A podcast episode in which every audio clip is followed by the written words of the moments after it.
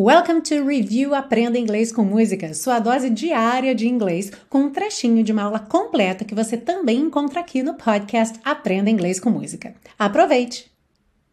E para fechar, uma expressão interessantíssima, que é multiuso mesmo em termos de significado e contexto, e que também tem uma flexibilidade aí na apresentação. Vamos ver.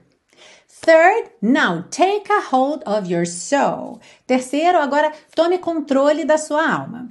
Então a gente tem esse take a hold of, ok? Bom, essa expressão tanto pode vir com o verbo take quanto com o verbo get.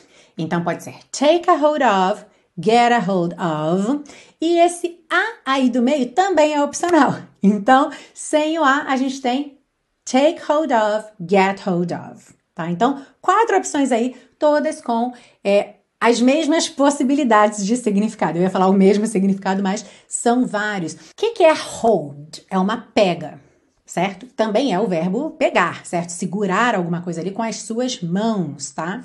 Então, when you get or take a hold of something.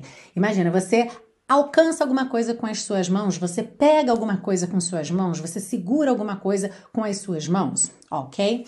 E aí a gente vai ter então, desde esse sentido bem concreto mesmo, segurei alguma coisa, quanto no sentido figurado, diversas situações de você conseguir contactar alguém. Sabe aquela pessoa que é difícil de falar com ela? E aí você fala assim: nossa, peguei ela saindo de casa. Às vezes você não pegou nada, você nem estava ao vivo com a pessoa, você ligou e ela finalmente atendeu na hora que ela estava saindo de casa certo? E aí em português a gente fala assim: nossa, peguei ela saindo de casa. Esse peguei ela é quase tipo assim, pus as mãos nela, né? Figurativamente falando. Seria I got a hold of her. Por outro lado, se eu digo, por exemplo, get a hold of yourself, é tipo assim, põe as mãos em você e se segure, ou seja, controle-se.